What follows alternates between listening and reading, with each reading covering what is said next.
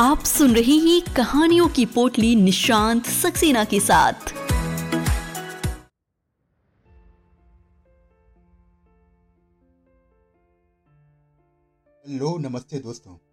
स्वागत है आपका। मेरा नाम है निशांत सक्सेना। मैं सुनाता हूँ कहानियाँ।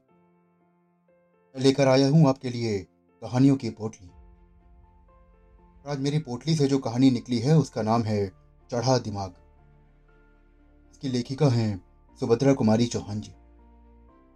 और आवाज़ है मेरी, यानी कि आपके दोस्त निशान सक्सेना की। तो आइए चलते हैं कहानियों के सफ़र पे। शीला। शीला स्वभावतः कवि थी। वो कभी कभी कहानियाँ भी लिखा करती थी।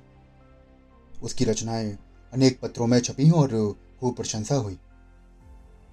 साहित्य संसार ने उसे बहुत सम्मान दिया और अंत में उसको सर्वश्रेष्ठ लेखिका होने के उपलक्ष्य में साहित्य मंडल द्वारा सरस्वती पारितोषिक दिया गया।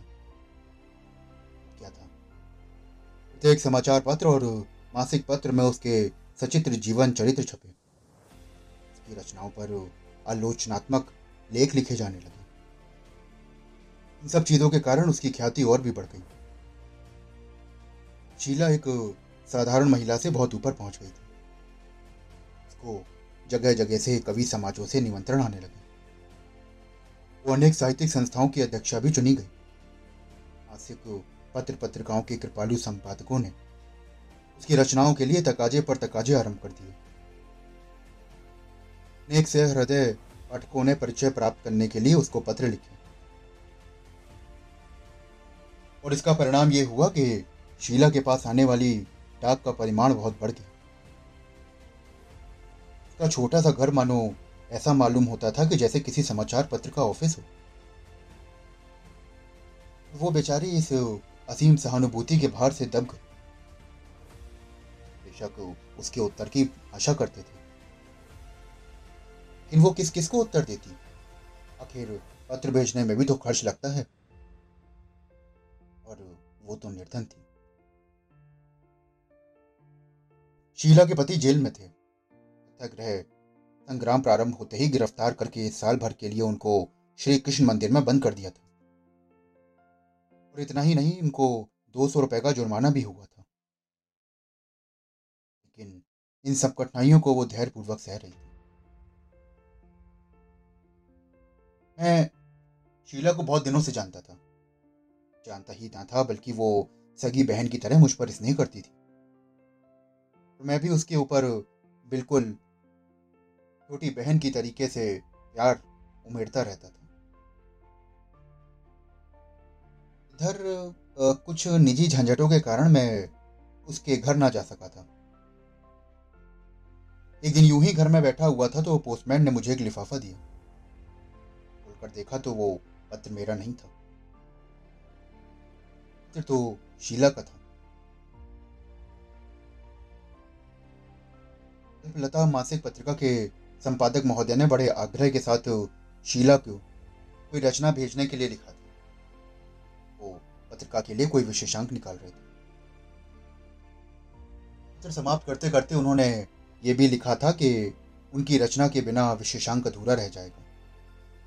और उस जैसी विदुषियों के सहयोग से वो कल्पलता के विशेषांक को सफल बना सकेंगे। मैंने पत्र को उलट पलट कर देखा। मालूम होता था कि संपादक महोदय ने भूल से लिफाफे पर मेरा पता लिख दिया है। हालाँकि मैं भी छोटा मोटा लेखक था। कभी कभी अपनी तुकबंदियाँ कल्पलता में भेज दिया करता था।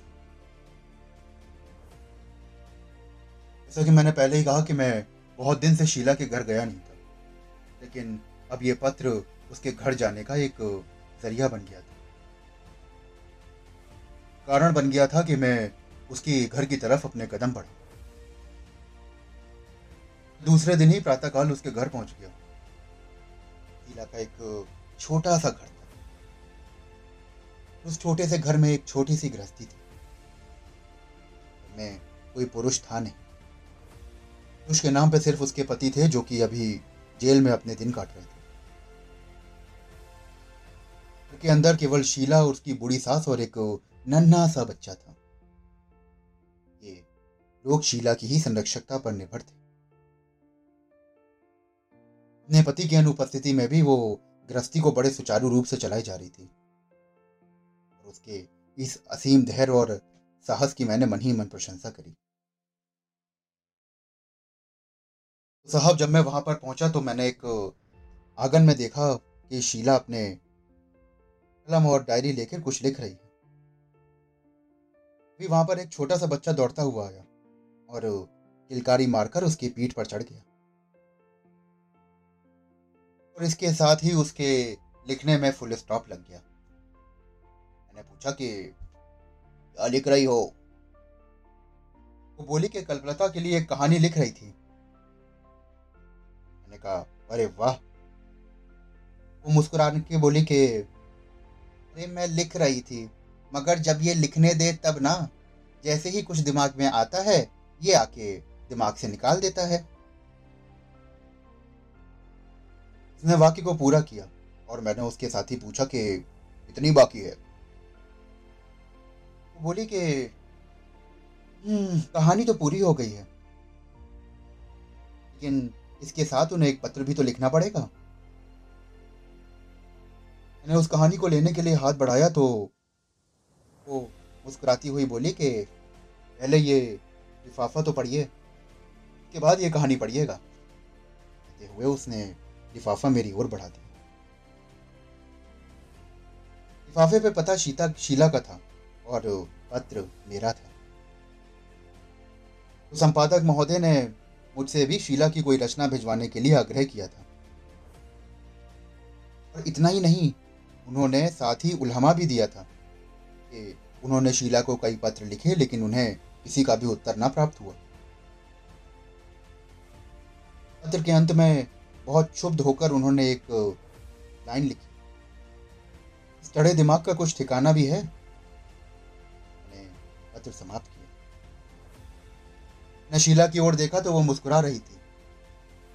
तो इस मुस्कुराहट में उसकी आंतरिक वेदना छिपी थी। उसकी असमर्थता सीमा निहित दाजित उन्हें छुपाने के लिए प्रहरी की तरह मुस्कुराहट उसके होठों पर खेल रही थी। क्षण तक चुप होने के बाद में मैंने पूछा क्या लिख दो संपादक जी को? उसने मुस्कुराहट के साथ कहा क्या लिखोगे? कहानी भेज दो। लेकिन उन्हें ऐसा नहीं लिखना चाहिए था। अरे, कोई बात नहीं। उन्होंने कोई अनुचित थोड़ी लिखा। उनकी जगह अपने आप को और मेरे को रख के देखो। अच्छा बताओ। अगर कोई तुमको इतनी बार पत्र लिखे और तुम उसका जवाब ना दो तो मैं क्या लगेगा? भैया, तुम भी तो यही सोचोगे ना कि उसके अंदर बड़ा घमंड है? मैं निरुत्तर हो गया। दोनों चिट्ठियाँ मेरे हाथ में थी। दोनों की तारीखें भी एक थी। मैं समझ गया था कि जल्दी जल्दी में महोदय साहब ने मेरा पत्र शीला के लिफाफे में और उसका मेरे लिफाफे में रख दिया। मुझे कुछ हँसी आई। मैंने शीला का पत्र बढ़ाते हुए उससे कहा कि, लो, ये तुम्हारा पत्र है। मेरे पास उसी तरह से चला आया जैसे मेरा पत्र तुम्हारे पास आ गया।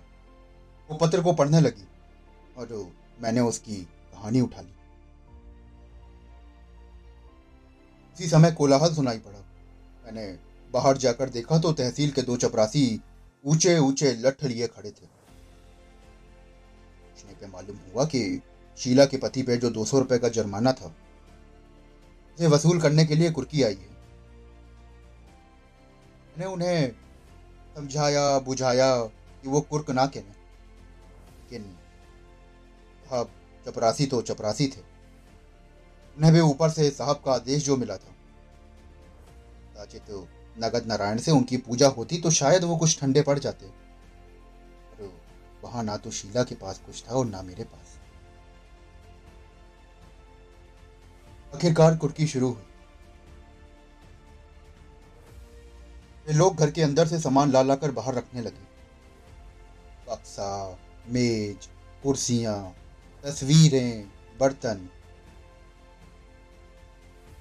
पर यह है कि जो भी सामान घर के अंदर था, वो सब बाहर आ गया। और उन सब चीज़ों से एक छोटी सी दुकान लगी।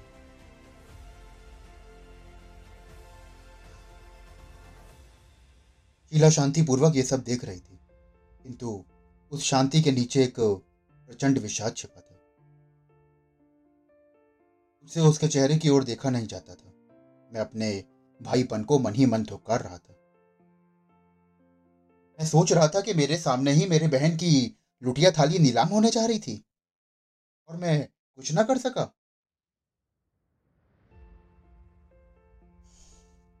खैर। सब वस्तुओं की एक सूची तैयार करके चपरासी सामान ठेले पे लाद कर ले जाने लगे। सामान में बच्चों की एक ट्राइसिकल भी थी। तो शीला का छोटा सा बच्चा, ब्रजेश। माली टाइटिल। ऐसा कह के वो मचल पड़ा। शीला, कुछ भी ना कह सकी। बच्चे को जबरन गोद में उठा के ले गई और उसे बंद कर लिया। देर में सामान चला गया। मैंने अंदर जाकर देखा तो वो बच्चे को कुछ खिला रही थी। मेरी ओर देखा तो उसकी आँखें सजल थी। मैंने सांत्वना के सर में उससे कहा कि बहन, देशभक्तों की तो यही अग्नि परीक्षा है। थोड़ी देर बाद मैं उस कहानी को लेके घर लौट आया। घर आया और कहानी पढ़ी। कहानी पढ़ी और उसी प्रकार कल्पलता के संपादक साहब के पास भेज दी। कहानी का शीर्षक था, चढ़ा दिमाग।